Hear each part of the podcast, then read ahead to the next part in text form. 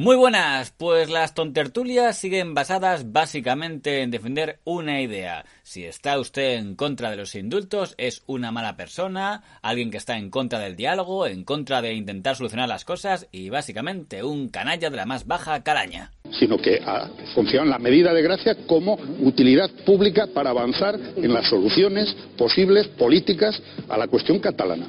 Para avanzar, para intentar destensar, Vale, pues si el objetivo es destensar al sector independentista de la sociedad catalana, diría que entonces vuestras regañinas no tendría que ser hacia el Partido Popular, cuya influencia en ese sector y en Cataluña en general diría que es bastante residual. Os tendrían que molestar intervenciones como esta.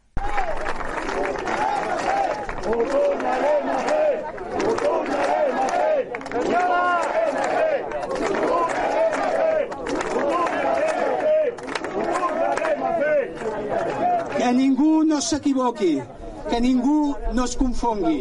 Si avui els presos i les preses polítiques són fora, és perquè l'Estat no ens ha pogut aguantar més dies dins la presó. para avanzar, para intentar destensar, No han sigut capaços, no han pogut per la pressió d'Europa, però no han pogut tampoc per la pressió dels catalans i les catalanes. para avanzar, para intentar destensar, No parece que estén destensando mucho los independentistas. El sábado, otro peligroso fascista, don Nicolás Redondo Terreros, decía en el diario El Mundo que si los indultos eran un gesto para destensar, había que haber seguido otro orden de factores.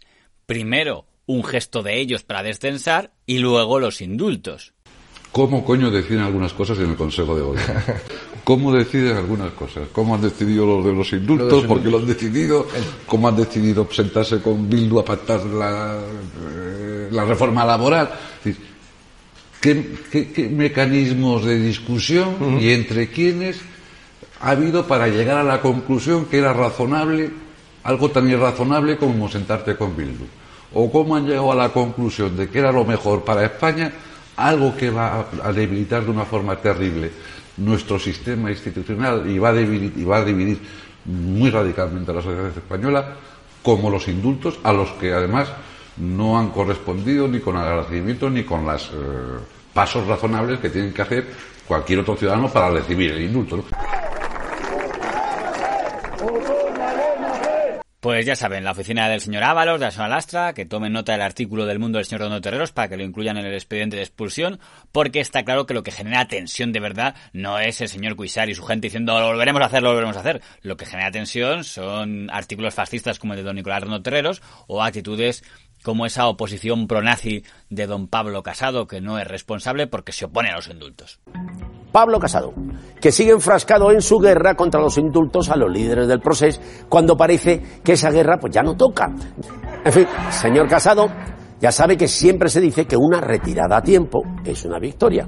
Así que tal vez va siendo hora de terminar su particular guerra contra los indultos, salir de la isla en la que se ha quedado usted metido y empezar a pensar en dedicar su tiempo a otros menesteres más útiles como, yo qué sé, hacer una oposición responsable, Mm, interesante argumento de los gubernamentales. Es decir, que una oposición lo que tiene que hacer ante una decisión del gobierno es no hacer oposición.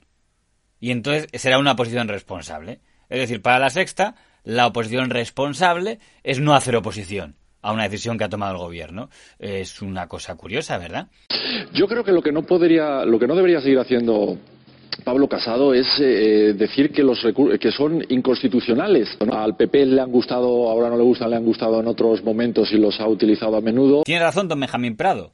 Puede considerarse incoherente que el Partido Popular ahora critique los indultos, teniendo en cuenta que el Partido Popular en el pasado, cuando gobernaba con otros dirigentes, apoyó indultos. Pero si jugamos a eso, ¿no es más incoherente que el Partido Socialista Obrero Español con el mismo dirigente haya pasado no los indultos, sino este indulto concreto a decir que no le gustaba, a decir que lo aplicará? Como corresponde a un Estado social y democrático de derecho como el español, el acatamiento significa su cumplimiento. Reitero, significa su íntegro cumplimiento. El indulto es una medida de gracia por eh, la cual se anula parcial o totalmente la pena impuesta por un delito. Más argumentos de los tertulianos gubernamentales para respaldar los indultos. Que en el año 2017 no hubo ninguna rebelión por parte de los líderes independentistas y para acreditarlo que nadie hablaba de ello en el año 2017. se utilizó el arma constitucional prevista para este caso.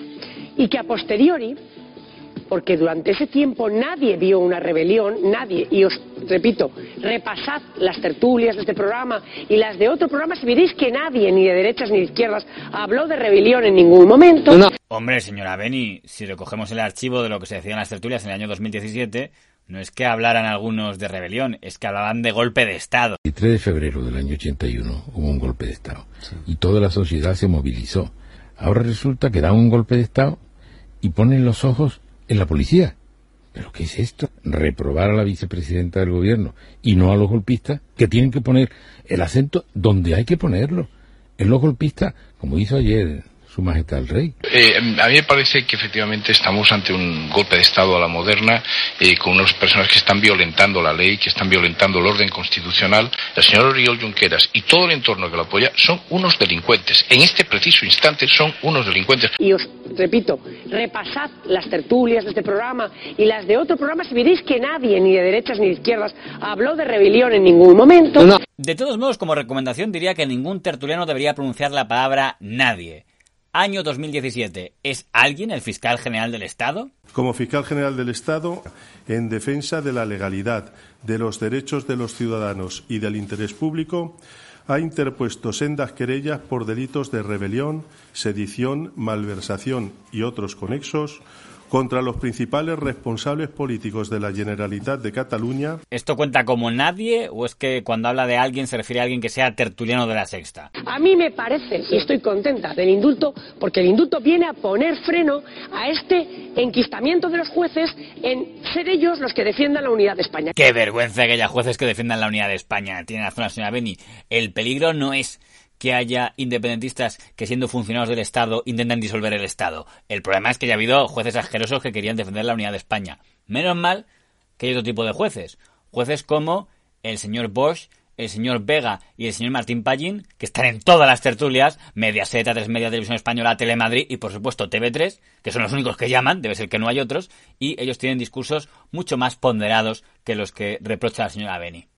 Este sábado, el señor Martín Pallín estaba en TV3 compartiendo mesa con dos de los independentistas indultados a los que les hizo un masaje. Bueno, sería difícil de explicar. Yo creo que mm, los 40 años de franquismo eh, crearon una cima eh, muy profunda. Mm, ha calado mucho en muchos sectores de la sociedad española la idea de la unidad de la patria. Bueno, el lema del franquismo era una grande y libre. Y, y esto se ha trasladado al artículo 2 de la Constitución que por cierto es muy parecido al de la ley orgánica del Estado del general Franco. Hombre, el comodín de Franco, copa. Lo echaba de menos. Qué asco de país franquista que tenemos donde hay ciudadanos que defienden la unidad de España y tenemos una constitución que defiende la unidad de España, ¿no? No como el resto de países porque no hay ningún artículo que defienda la unidad de Alemania en Alemania o la unidad de Francia en Francia. Solo somos los únicos en España que es el único país franquista. En fin, hay unos déficits democráticos que son los que han creado esta situación. Y si después a eso se une una especie de ola de información eh, sesgada, eh, sectaria, intransigente, intolerante. Hay mucha gente sesgada, intolerante, intransigente, no como yo, que acabo de decir que son franquistas todos aquellos que defienden la unidad de España, pero soy un ejemplo de equidistancia. Se puede ser partidario del indulto y no partidario, pero no se puede montar el espectáculo que estamos dando. ¿Usted está en contra de los indultos? Bueno, pues muy bien, pero no se pueden utilizar y, llegar a estos extremos.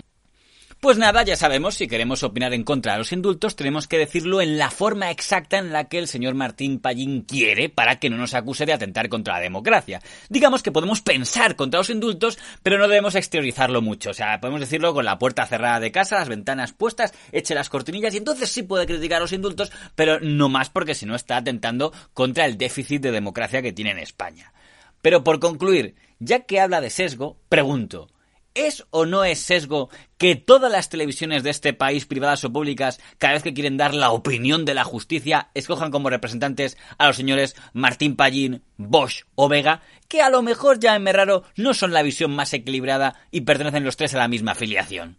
Cualquiera pensaría que quieren dar a entender que todos los jueces piensan como ellos.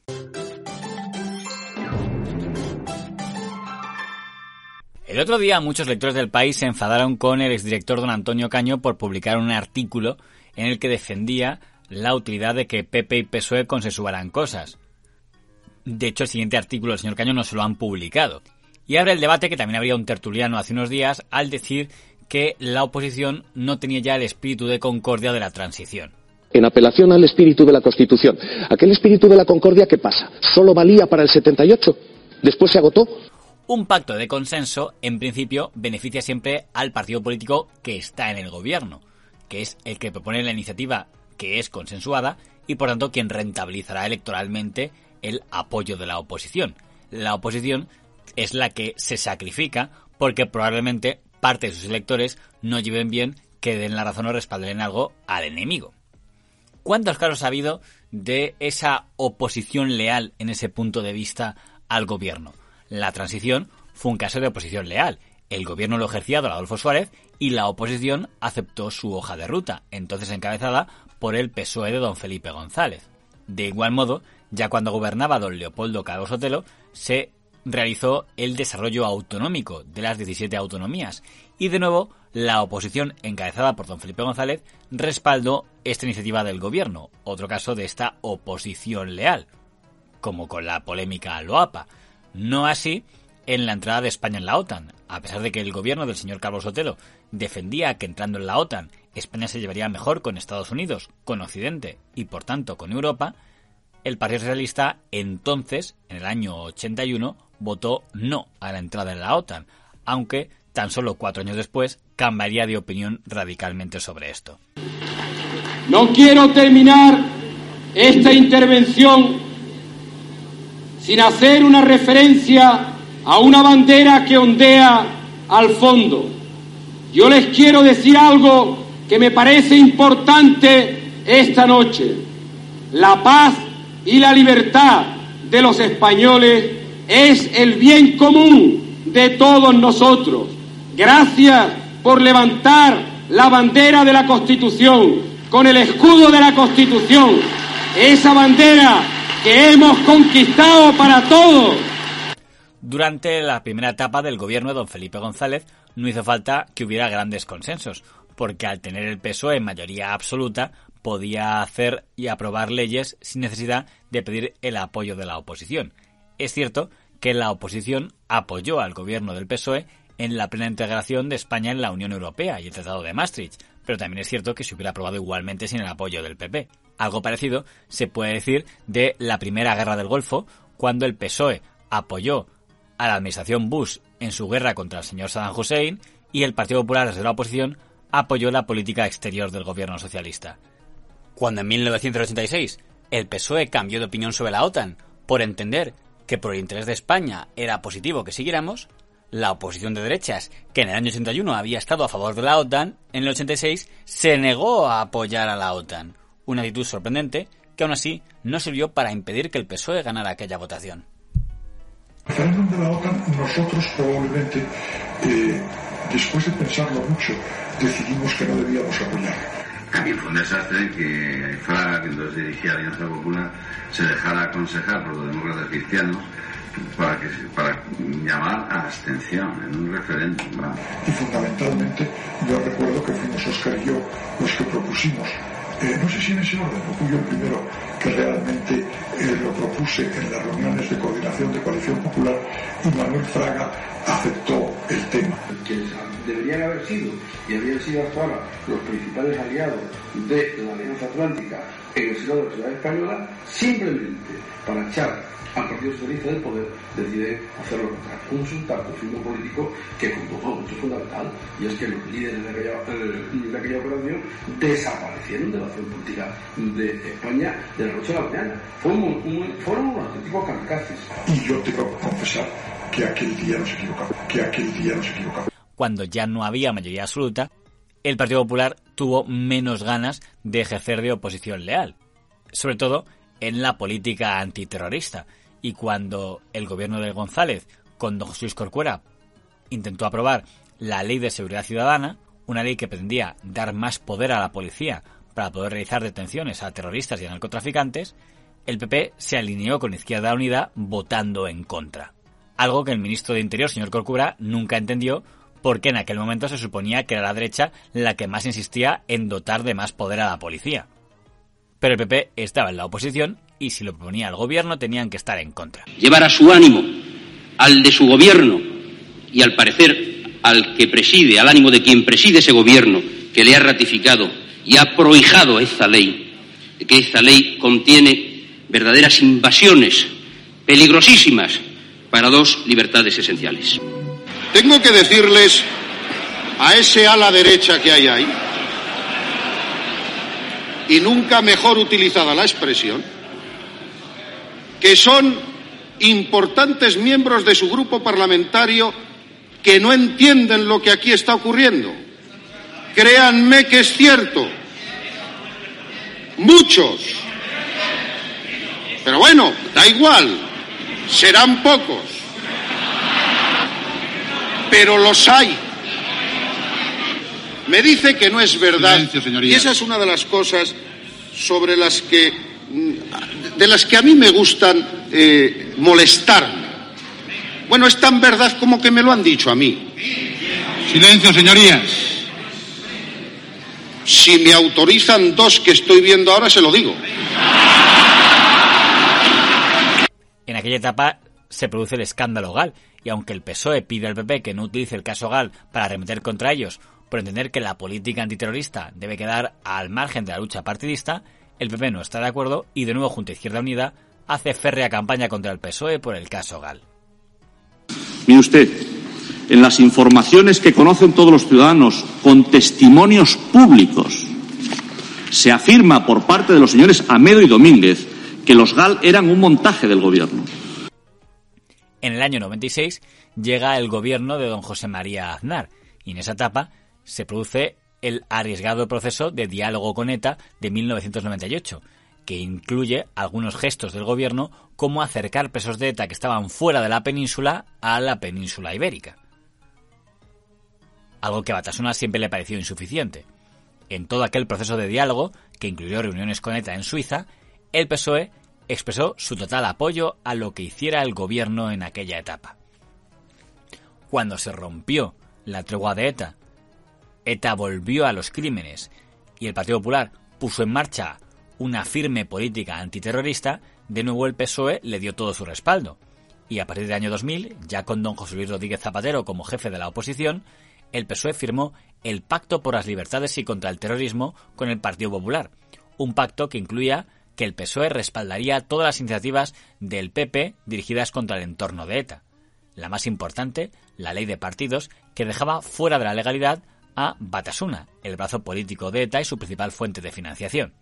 Una vez más, Batasuna se ha situado del lado de la violencia y del crimen, y no del lado de la democracia, de la libertad y de la vida. Por tanto, creo que es momento no de sacar pecho ni de arrugarse.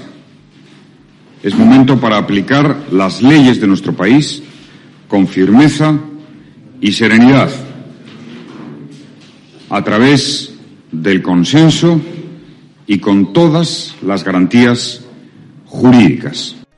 En esa etapa también se firmó el Pacto por la Justicia entre el PP y el PSOE y también algunas leyes de inmigración. Es una de las etapas donde más ha colaborado la oposición del PSOE con el Partido Popular, lo que cabría llamar la oposición leal por seguir la jerga duró hasta que en el año 2003 se produjo la Segunda Guerra de Irak. Cuando Bush Jr. invade Irak, el gobierno andal lo respalda, pero en esta ocasión el PSOE no lo respalda. Y hace campaña contra el PP por apoyar la guerra de Irak. En el año 2004 el PSOE llega al poder. Se ponen en marcha las llamadas leyes sociales, las llamadas reformas estatutarias y también otro proceso de diálogo con ETA los años 2005 y 2006, el Partido Popular no apoya ninguna de estas cosas y es especialmente beligerante contra el diálogo con ETA, convocando miles de manifestaciones en las calles. Es usted quien se ha propuesto cambiar de dirección, traicionar a los muertos y permitir que ETA recupere las posiciones que ocupaba antes de su arrinconamiento. Usted ha dicho una frase, creo que textualmente, diciendo que la política antiterrorista y la política en el País Vasco que hace este gobierno es una traición a los muertos. Es una frase inaceptable, señor Rajoy. Inaceptable y no se la acepto. El señor Zapatero puede presumir que ha sido uno de los pocos expresidentes que públicamente ha defendido a un expresidente de signo opuesto en una cumbre internacional. El expresidente Aznar fue elegido por los españoles. Y exijo, exijo, exijo, un momentín, exijo, exijo ese respeto. Por una razón, además, prácticamente el Partido Popular no apoyaría nada relevante del gobierno de la etapa del señor Zapatero. De hecho, cuando por obligación europea el PSOE tiene que realizar una serie de recortes, porque de lo contrario Europa deja de prestarnos dinero, el PP ni siquiera apoya las medidas que ha impuesto Europa, sino que se abstiene lo cual resultó un tanto extraño. Sí es cierto que sí consensuó con el PSOE una reforma express de la Constitución. El conjunto de las fuerzas políticas saben estar a la altura de las circunstancias en las situaciones que más se necesita, que son aquellas situaciones de dificultad. De ninguna de las maneras por sus antecedentes, por sus políticas, por sus improvisaciones, por sus rectificaciones, por su responsabilidad y por su falta de credibilidad. Por supuesto, al Gobierno, en esta situación de dificultad y de gravedad, le juzgan los ciudadanos. Sin duda.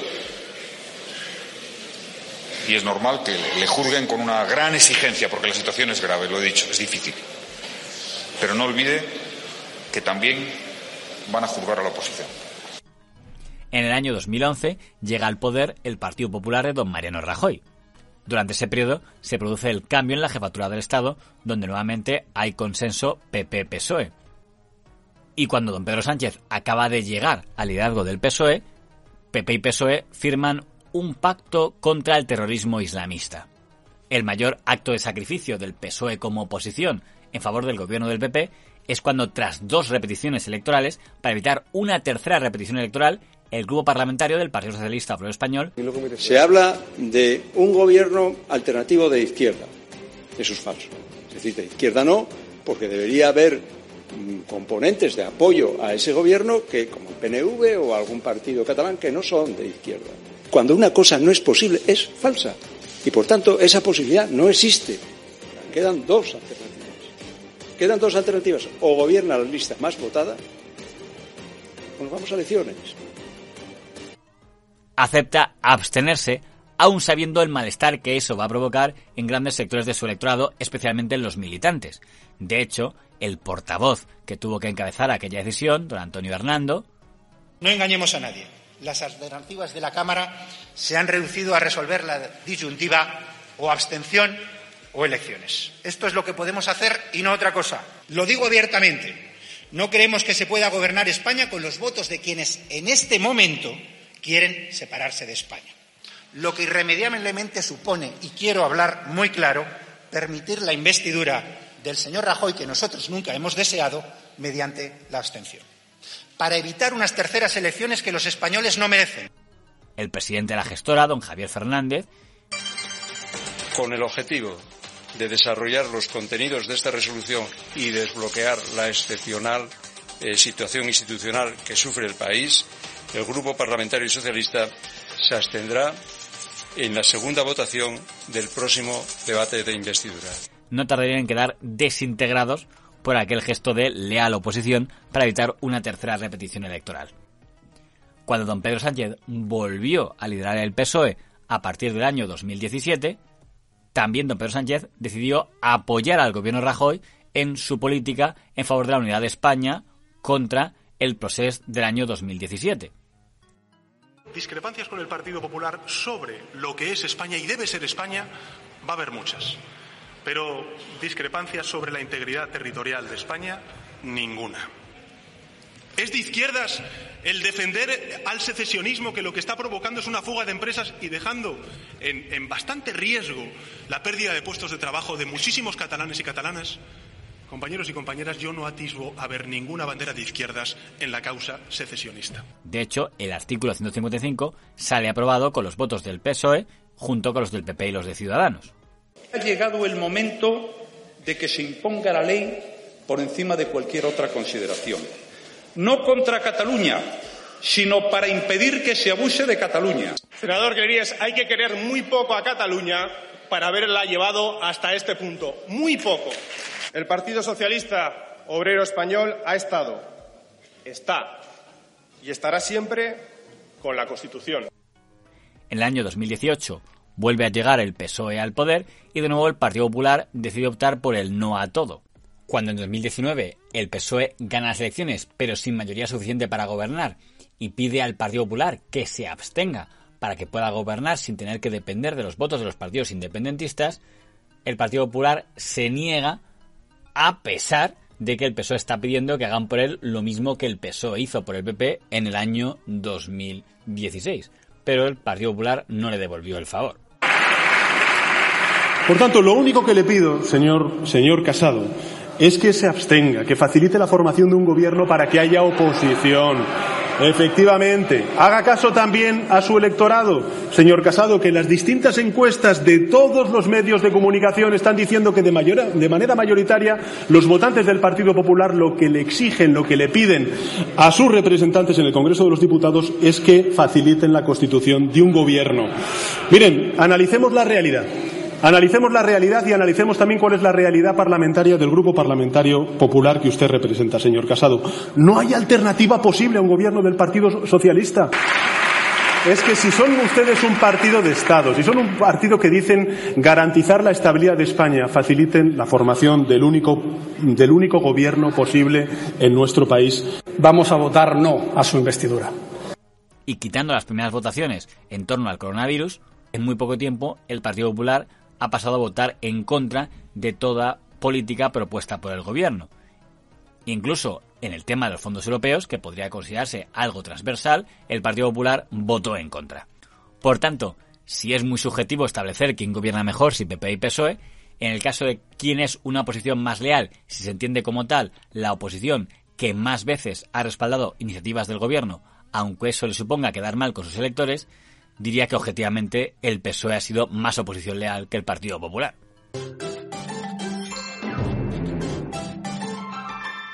Nuestro muro de Facebook. Y cuéntanos, Vicente, de qué vamos a hablar hoy. Hombre, la presentación lo ha dejado claro, ¿no? No. No lo ha dejado claro. Vamos a hablar de nosotros mismos. Nos vamos a adular. Sí, es un, a ver, es un tema. Hay veces que. El otro día me preguntó eh, un, un oyente. Eh, ¿Y cómo se os ocurren estos temas y tal? Y digo, pues no hay respuesta porque son cosas que, que van surgiendo, ¿no? De, de, las cabezas. Al azar. Al azar. Pero en este caso vamos a hablar de algo que, bueno, siempre ha sido... Eh, algo que hemos podido ver en todo en todos los grupos de amigos en todos eh, eh, colegios eh, comunidades de vecinos llámalo X pero siempre existen los llamados mitos y leyendas que habitualmente o en el para mí en el 90% de los casos básicamente se traduce como fantasmadas pero efectivamente es decir no vamos a hablar del monstruo de lagones ni del holandés errante, ni nada de eso. Vamos a hablar de los mitos y leyendas de, de, del día a día, de estar por casa. Que se contaban, que nos contaban Ajá. y que, bueno, tomábamos por ciertos o al menos no podíamos tomar por falsos. ¿Tú tenías muchos mitos de estos en el colegio, por ejemplo? ¿Muchas leyendas urbanas? Yo en el colegio, es que en mi colegio hay un mito que yo quiero decir que tiene que ser categóricamente falso, porque me pareció una estratagema y, otra, y una treta, y creo que ya lo conté cuando hablamos de, los colegios y de los, y de los eh, viajes. Yo conté que en mi colegio, lo más lejos que ibas, que era en tercero BUP, era a Salamanca. Uh -huh. Entonces, claro, dices, joder, eh, claro, veías a otros compañeros, a otros colegios de amigos, ah, me voy a Portaventura, me voy a Italia, me voy a Grecia, me voy, y joder, y yo a Salamanca, eh, que somos de Madrid, ¿vale? Que, joder, que es que me puedo ir en autobús si quiero casi. Eh, no sé, era Salamanca y, o sea, segundo bupe era Toledo y tercero Salamanca, y encima era un día, ¿eh? A ver si te crees que nos quedamos ahí a dormir. Bueno, y la cosa es, decíamos, ¿por qué no podemos ir?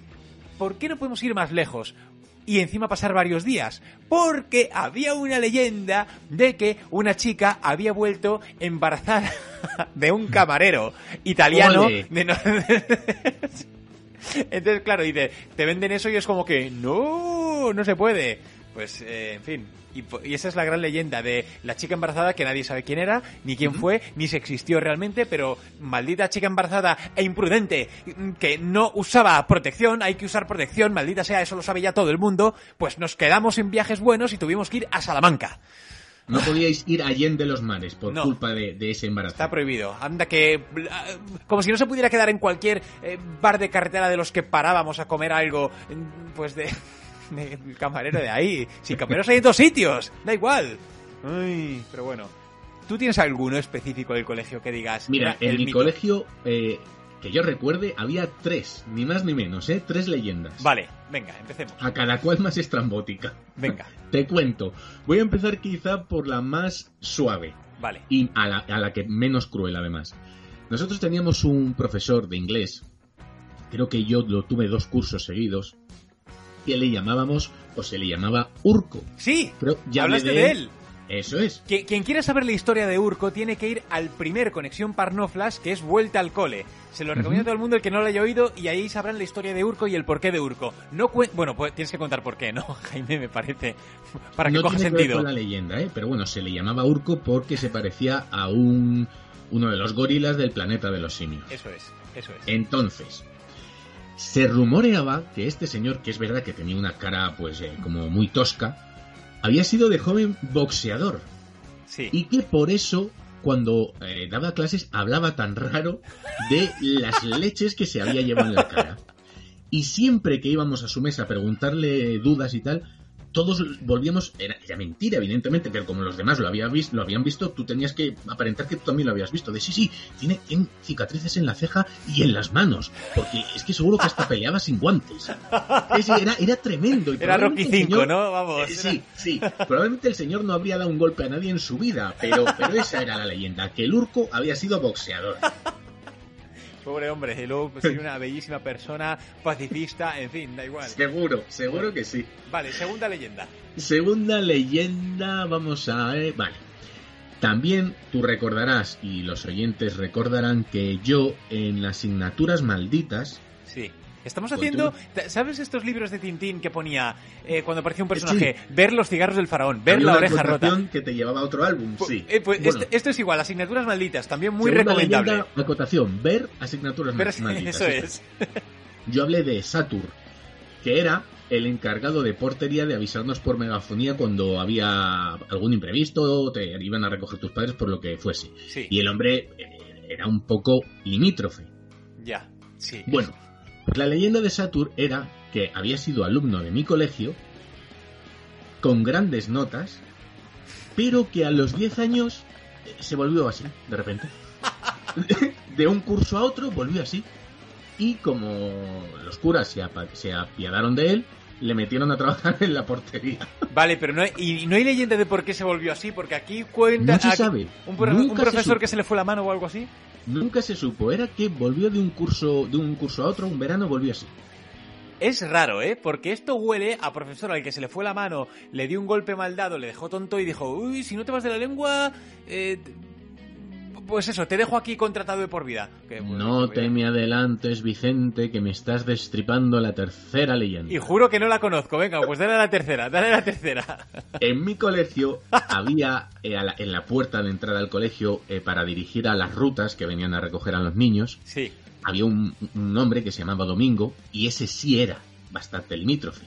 En tu colegio. Era un hombre que, ojo, eh, el tío era tan sumamente cazurro y burro que cuando subía a veces al patio se ponía a jugar con nosotros al fútbol y jugaba descalzo.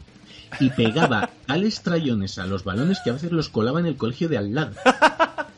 Era un hombre que cuando entraba en el baño a, a hacer aguas mayores, teníamos que avisar, gritar, ha entrado, ha entrado Domingo en el baño, porque no te puedes imaginar la pestilencia que dejaba ese señor. Hubo un, pro- un pobre chaval que no escuchó el aviso a tiempo. Cuando ya estábamos todos fuera, hubo uno que dijo, se ha quedado dentro Pepito. Demasiado Bueno, tarde, demasiado Pepito tarde. salió, Vicente, cárdeno y, y con la boca hinchada de, de- de- de la peste que había soltado el otro. bueno, pues la leyenda de Domingo era que también era un chaval normal hasta que un día en el patio le dieron un balonazo en la cabeza. y se quedó así el pobre. No me lo puedo creer. ¿Y qué le dio el balonazo, tío? O sea, Roberto Carlos Otro o qué? niño. Sí, bueno, oye, sí. Ronald Koeman. Ronald Koeman, en serio, es que... Esa era la leyenda de Domingo. De, era un niño feliz. era un niño deportista hasta que se llevó un balonazo en la cabeza. Siempre había en el colegio, macho, el, el típico, el, el que colaba los balones. Nosotros teníamos a uno que, que, que siempre iba, "Oh, joder, otra vez, no sé qué. Era un tío que no jugaba especialmente bien, pero tenía más fuerza que nadie, la verdad. Sí. Era un tío muy, muy fuerte. Y claro, y siempre le soltaba unos guantazos al balón y siempre los colaba, macho. Eso es una cosa... Eh, ¿Y Tampoco... en, en- en tu familia ha habido alguna leyenda? En mi familia... ¿Algún mito o algo así parecido? A ver, eh, bueno, es que es que son Que las puedas contar, claro. Sí, a ver, no es que es que son las cosas de de bueno, el otro día mi padre, si lo oye este programa, porque esto justo lo contó ayer, de hecho me lo contó ayer y me quedé que dije, papá, eso es mentira, te lo juro por Dios que es verdad. Mi padre se jura por Dios, entonces tendrá que ser verdad. Pero dice que su primo pesó al nacer más de 6 kilos. "Pero, papá, que sí, que impresionó porque el parto lo asistió mi abuelo, que era, que era, que era médico. Era Ujú. médico en el pueblo y ahí pues él te sacaba una abuela, una muela y te sacaba un hijo si hacía falta. O sea, era los médicos del pueblo, así. Y que a, a su primo, al primo de mi padre, lo sacó y que pesó 6 kilos. Si no está muy puesto, los bebés pesan de medio unos 3 kilos y medio. El mío Oye, ha sido mi, gigante mi- mi y ha pesado padre 4. dio, mi, mi padre dio 5 kilos en la báscula, ¿eh? Joder, pues vale, pues súmale un kilo más. O sea, que está sacando un niño que ya está hecho directamente. Y claro, a ver, también hay que decir que mi, que mi, mi tío segundo, que era, mi- era mi tío segundo, ya murió además, era un tío muy grande, pero tanto como para pesar 6 kilos, no sé. También hay que decir que esa familia son todos... eh, tienen toda su, su particularidad. Y había uno que era, este era el gigante, y luego había uno que era muy gordo. Y decía mi padre que tenía un pantalón ¿Qué es lo que dice mi padre siempre? De 20 botones, que tenía en la bragueta que tenía 20 botones. Y digo, papá, que eso no puede ser. Sí, que sí, que tú veías que le llegaba de aquí abajo, que le llegaba hasta aquí, hasta debajo del pecho. Y trrr, se los abrochaba así de 20 botones, que se los hacían a medida. Y yo, bueno, pues es la medida de mi familia del circo, básicamente. Eso es lo que hay. Pero sí, esos son los mitos familiares. ¿Tú qué tienes en tu familia? A ver. Mira, yo expon. recuerdo que, que mi abuela me contó que cuando era ya una cría, eh, en Málaga, eh, había, no miento, no, en Málaga no, en, en Jerez, eh, había, se rumoreaba que había una niña que no tenía orejas. El rumor era que la niña no tenía orejas. Y- porque además siempre iba o con el pelo suelto o llevaba como pañuelos y todos decían que era pues por el para taparse ese defecto. Dios.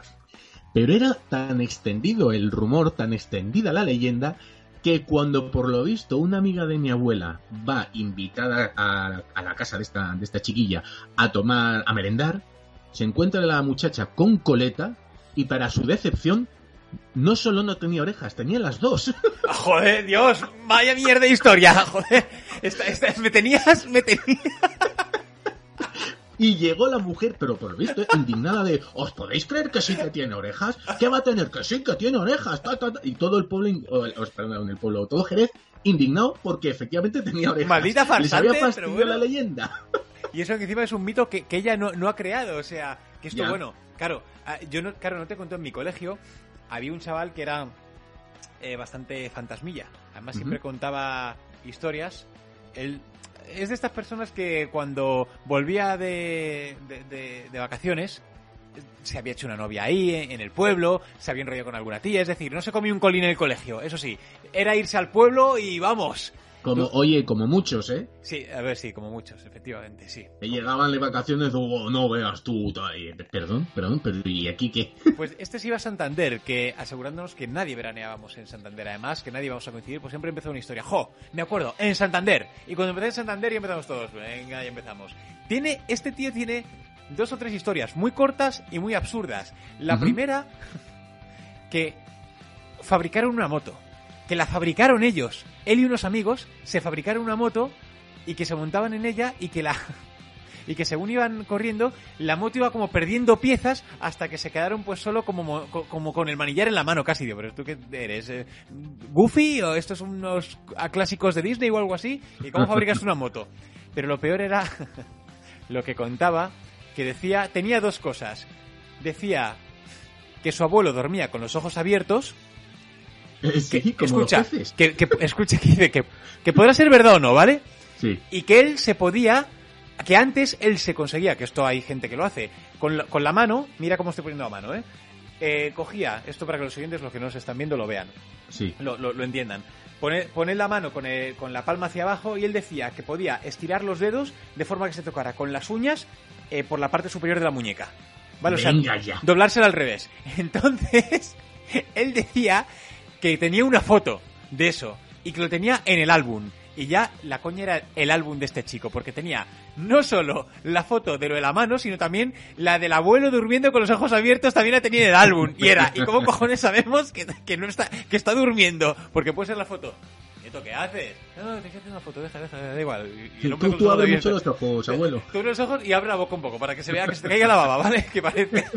Pero claro, y ella era como, ¿dónde está? En el álbum. Y yo, tío, tú tienes un álbum muy raro. Aquí yo tengo el viaje a Benidorm y tú tienes la mano, el abuelo con los ojos abiertos. O sea, absurdo, de verdad. Pues este chico tenía problemas, sí. Eh, claro. Yo, por ejemplo, me estoy acordando.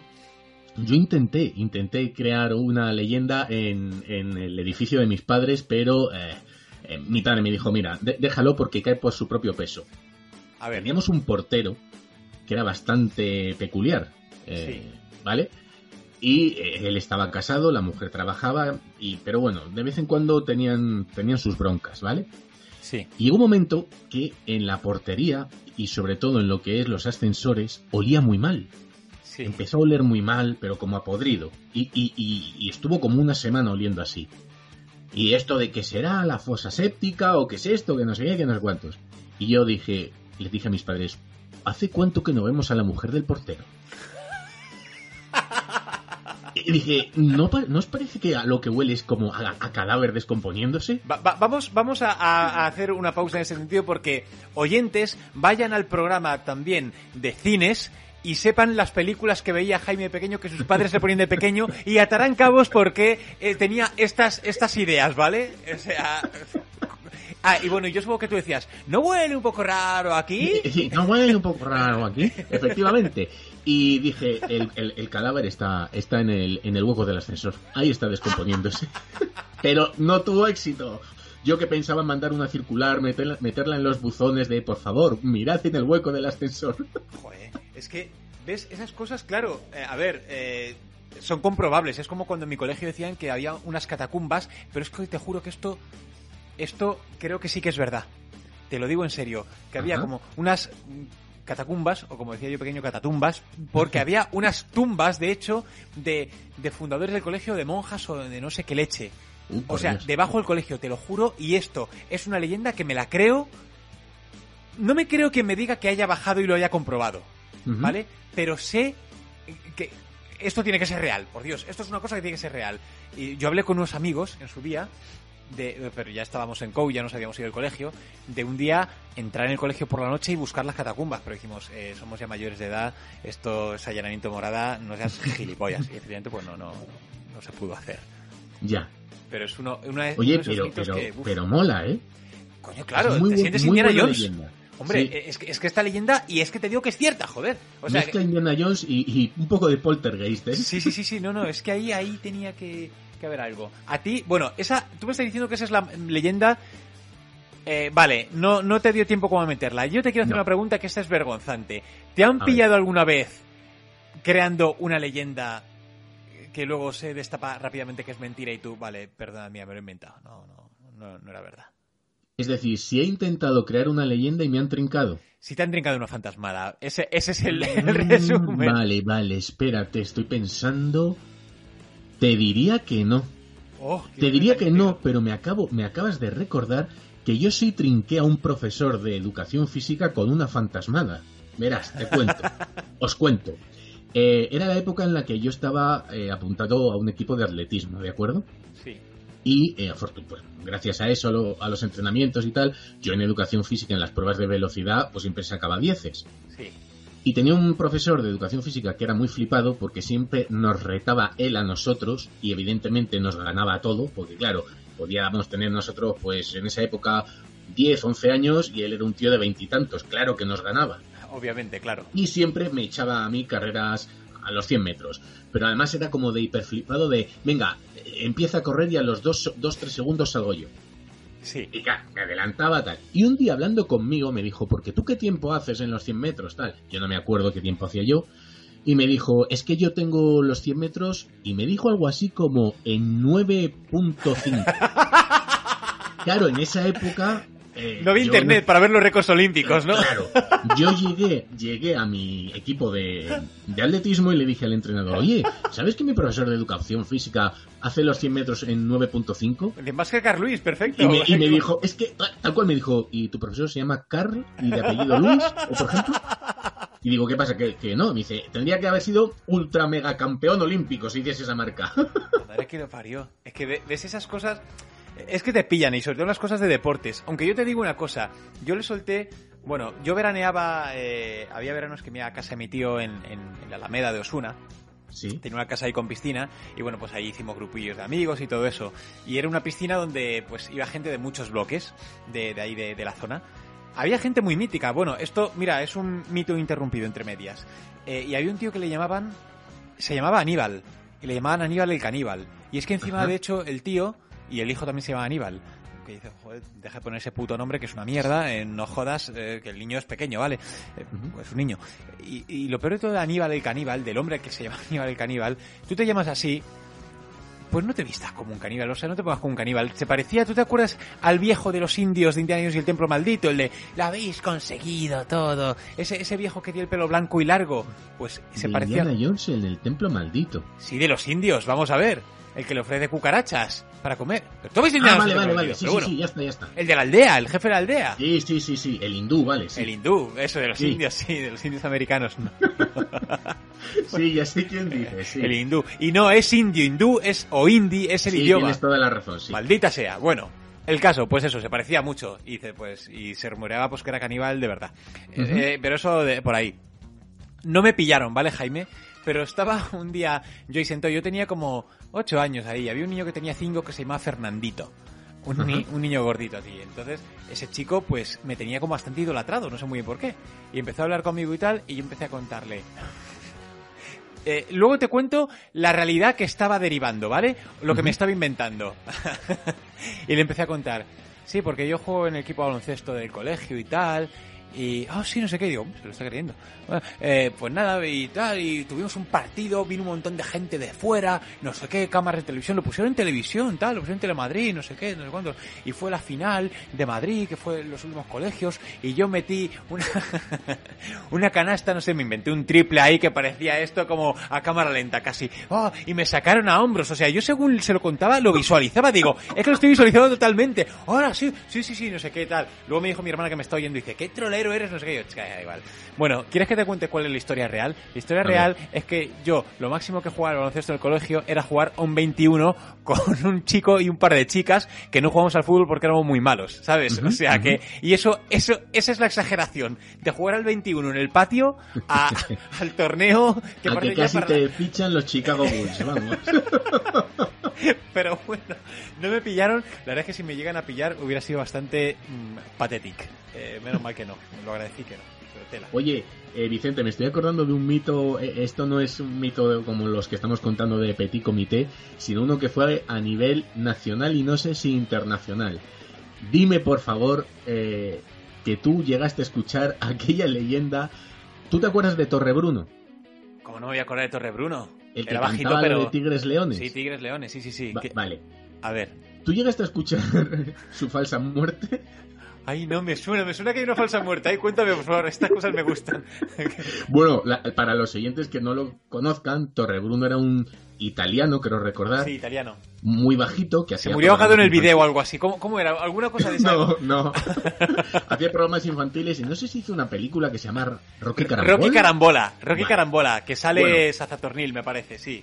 Pues el mito de, de Torrebruno es que se había suicidado ahorcándose de un bonsai.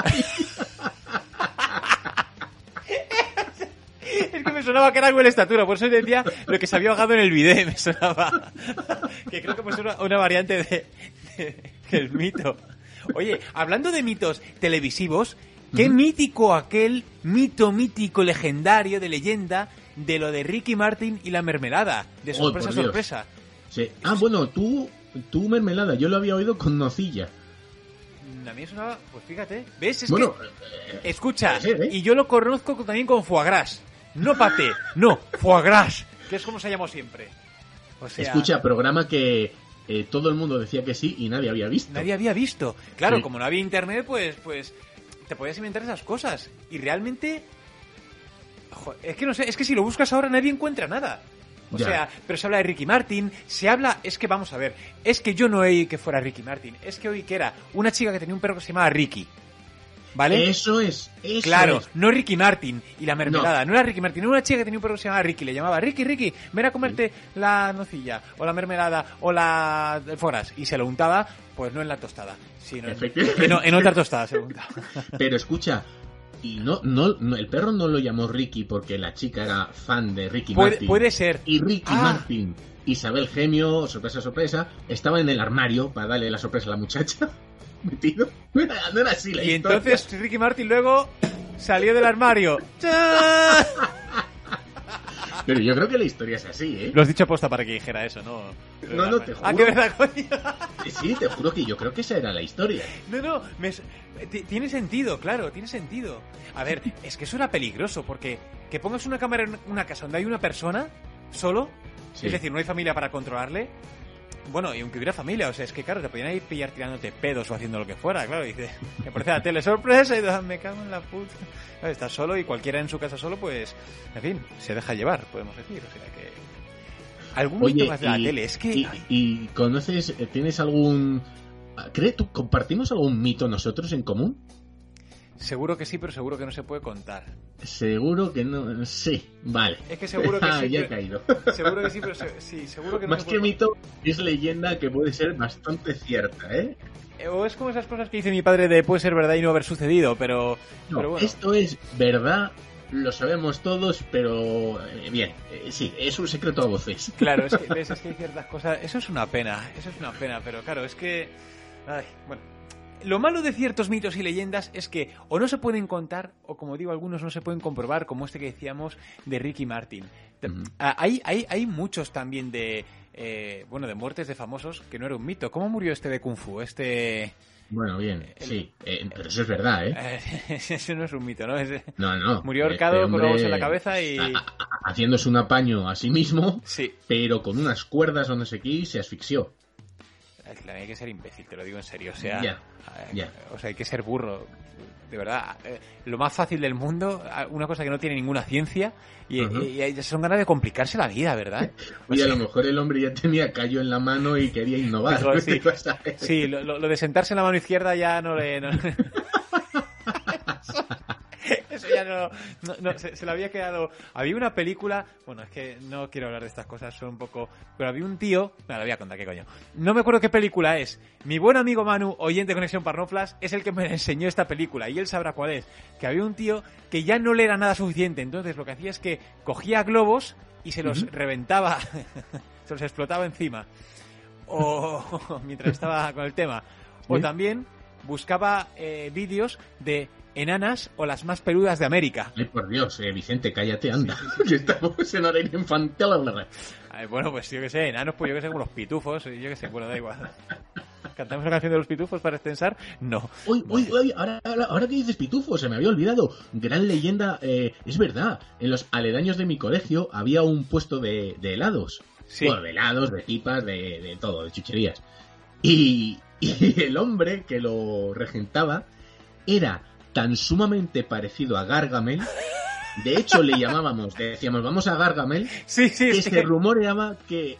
¿Cómo se llama el dibujante de los pitufos? ¿Kino? Pello, pello, pello, pello. Pello. Se había inspirado en ese señor para el dibujo de Gargamel.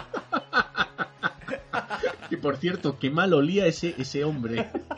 Ahora lo recuerdo, sí. Ibas a comprar lo que fuese con la nariz tapada. Pero es que eso de llamar a las Se tiendas... rumoreaba que, lo- que el olor era porque tenía pitufos muertos.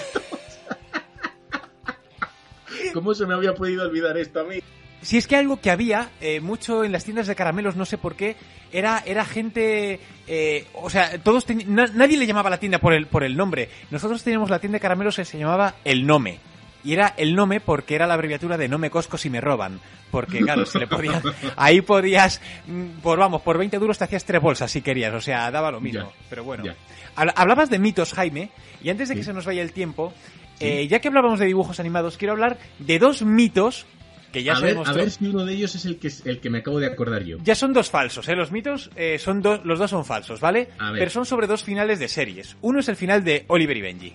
Entonces no es el mito que yo iba a tratar. Luego, voy al segundo. Cuéntame. El de Oliver y Benji, lo sabes, es que por lo visto todo ha sido un sueño de Oliver que se despierta y realmente es un niño sin piernas. ¿Lo sabías eso? Ostras, no, no lo sabía.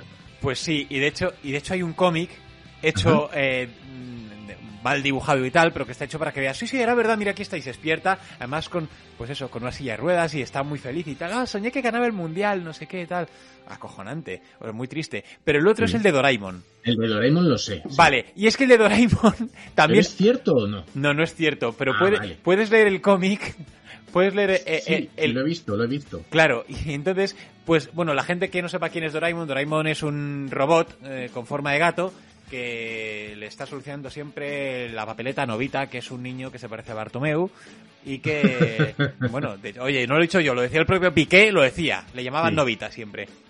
Bueno, pues la cosa es que siempre está pidiendo ayuda y saca cosas del bolsillo para ayudarle a vencer a los malotes y todo eso. Típico, un rollo y que lleva toda la vida igual. El caso es que al final, eh, por lo visto, se- también se despierta y es todo un sueño de, de Novita, que es un niño que está, es tetrapléjico, Sí. o sea, de, de cuello para abajo y todo ha sido un sueño y Doraemon es como un, un peluche que tiene realmente. Y ha soñado con que él era su amigo y todo eso. Es como dice... Y en el cómic, que es muy cruel, se ve como otra vez has soñado eso, te he dicho que no existe, joder, no sé qué, tal, que es mentira, asúmelo, de verdad no te puedes mover. Se le escapa una lágrima Novita y dice, me acabo de cagar encima. Y termina.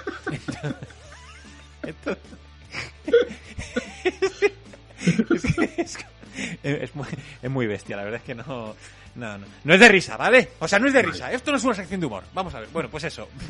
fin. Oye, y va- vamos a cerrar ya. Eh, Vale. Es que has hablado de Oliver, de Oliver y Benji, yo creía que me ibas a sacar ese, esa leyenda que es que yo no sé si solo se, se rumoreaba en mi colegio. ¿Cómo se llamaba el entrenador de Oliver? Que se me ha ido, el brasileño. Roberto Sediño. Roberto, vale. En, Roberto. Sí. en nuestro colegio siempre eh, se rumoreaba, ojito, eh, a, la, a la leyenda. ¿Tú te acuerdas de Susa? Sí, que decían, el mito era que era actriz porno, que había sido actriz porno. No, nuestro mito era que Susa estaba liada con Roberto. Joder.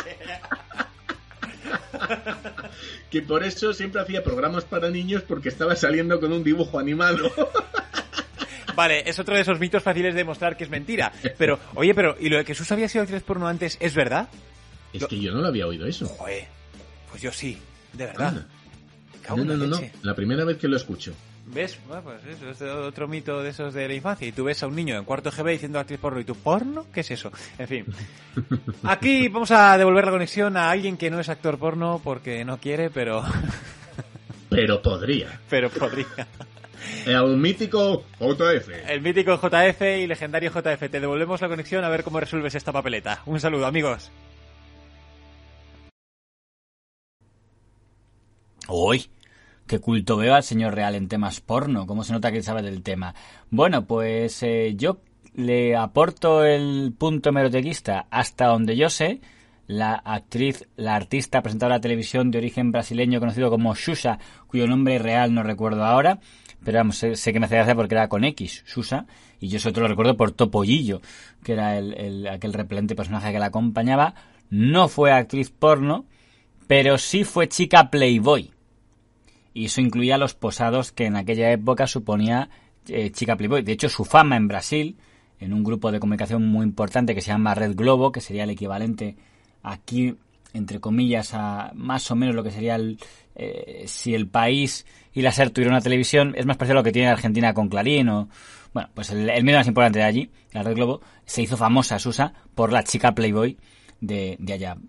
Bueno, eh, sí que es si cuando, si ella, si el señor Real entiende ser chica Playboy como algo parecido a porno, tiene en común el componente erótico, pues fuise, fui, sí fue Susa un modelo de adolescente erótica para eh, los eh, brasileños que hubiera por la época, pero creo que no llegó a, a- a- a profesional- profesionalizarse a nivel fílmico, ¿no?